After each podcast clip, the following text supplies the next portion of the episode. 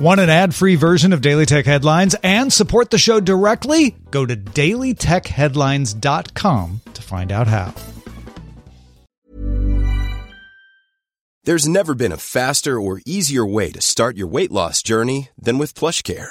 PlushCare accepts most insurance plans and gives you online access to board-certified physicians who can prescribe FDA-approved weight loss medications like Wegovy and Zepbound for those who qualify.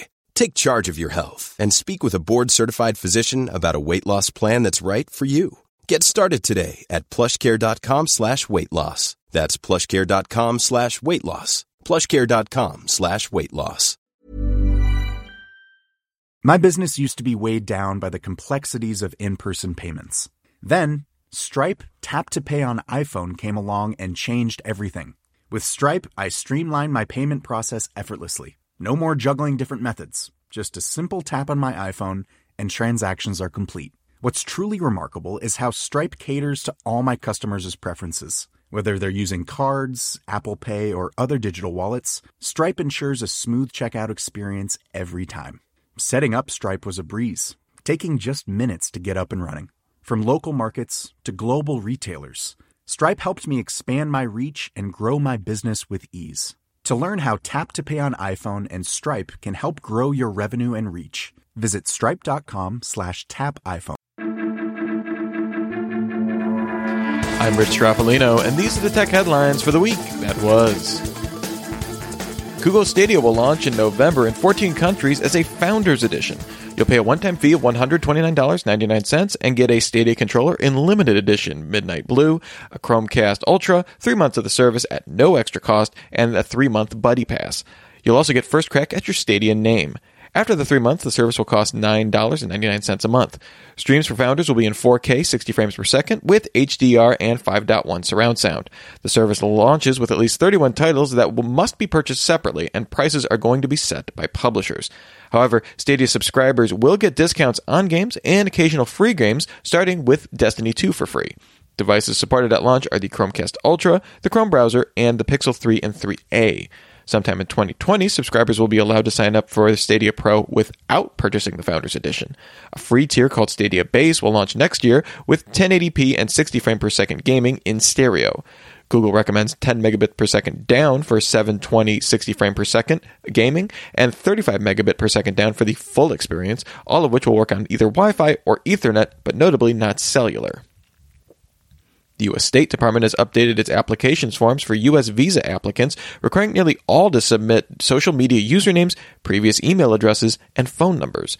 The information was previously required only for applicants deemed to need extra scrutiny, about 65,000 people per year.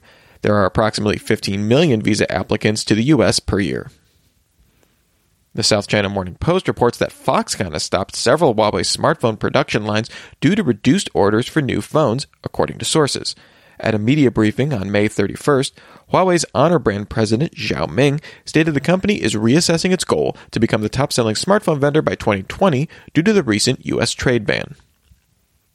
At its Worldwide Developers Conference Monday, Apple announced iOS 13 with a new dark mode, swipe typing support on the keyboard, improvements to Apple Maps, and faster Face ID recognition. iOS 13 location sharing can be restricted to just once within an app. The public beta releases next month, with a full release in the autumn. Meanwhile, iPadOS will be its own operating system with a tighter grid of icons and pinnable widgets on the home screen.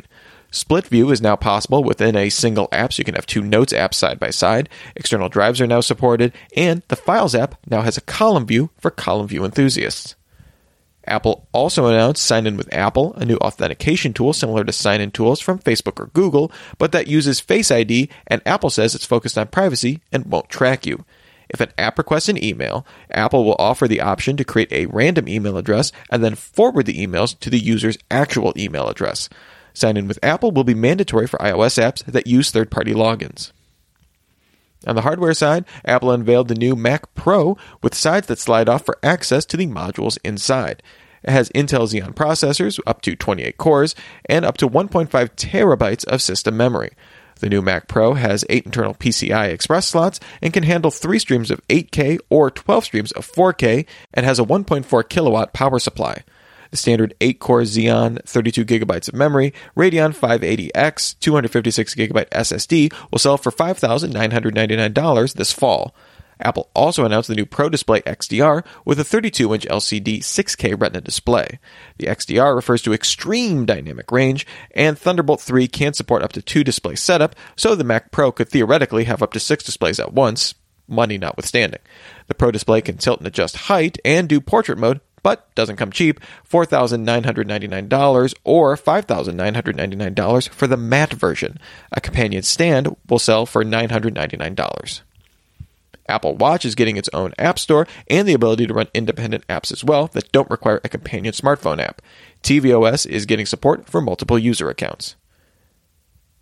Bloomberg reports that the U.S. Securities and Exchange Commission is suing messaging app Kik over its $100 million it raised through an initial coin offering for a token called KIN. The SEC says Kik should have registered the KIN token as a security. Kin recently launched a crowdfunding site called defendcrypto.org to defend against SEC crackdowns on ICOs. The information reports that Facebook plans to create an independent foundation to govern its forthcoming cryptocurrency. According to sources, Facebook plans to license the right to run nodes on the network for $10 million apiece. Node operators would then be allowed to send a representative to that independent foundation.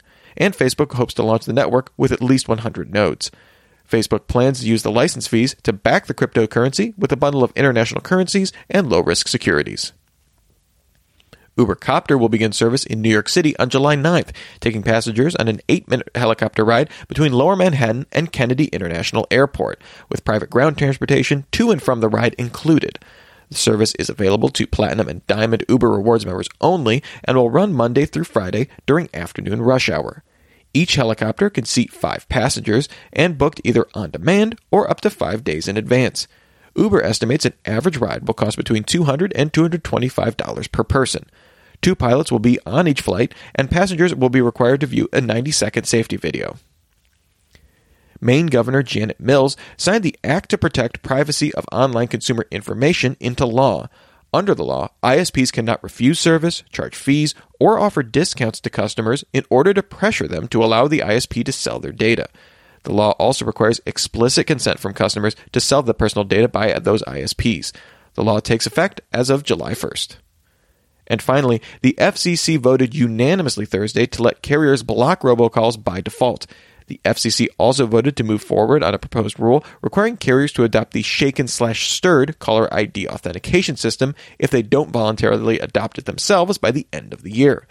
The rule doesn't require carriers to turn on robocall blocking by default and also doesn't require these services to be free to consumers. Remember, for more discussion of the tech news of the day, you can subscribe to Daily Tech News Show at dailytechnewsshow.com. You can find show notes there and links to all these headlines there as well. Thanks for listening. We'll talk to you next time. And from all of us here at Daily Tech Headlines, remember, have a super sparkly day. My business used to be weighed down by the complexities of in person payments. Then, Stripe Tap to Pay on iPhone came along and changed everything. With Stripe, I streamline my payment process effortlessly. No more juggling different methods. Just a simple tap on my iPhone, and transactions are complete. What's truly remarkable is how Stripe caters to all my customers' preferences. Whether they're using cards, Apple Pay, or other digital wallets, Stripe ensures a smooth checkout experience every time. Setting up Stripe was a breeze, taking just minutes to get up and running. From local markets to global retailers, Stripe helped me expand my reach and grow my business with ease. To learn how Tap to Pay on iPhone and Stripe can help grow your revenue and reach, visit stripe.com slash tap iPhone. Planning for your next trip? Elevate your travel style with Quince. Quince has all the jet setting essentials you'll want for your next getaway, like European linen, premium luggage options, buttery soft Italian leather bags, and so much more. And is all priced at 50 to 80% less than similar brands. Plus, Quince only works with factories that use safe and ethical manufacturing practices. Pack your bags with high-quality essentials you'll be wearing for vacations to come with Quince. Go to quince.com/pack for free shipping and 365-day returns.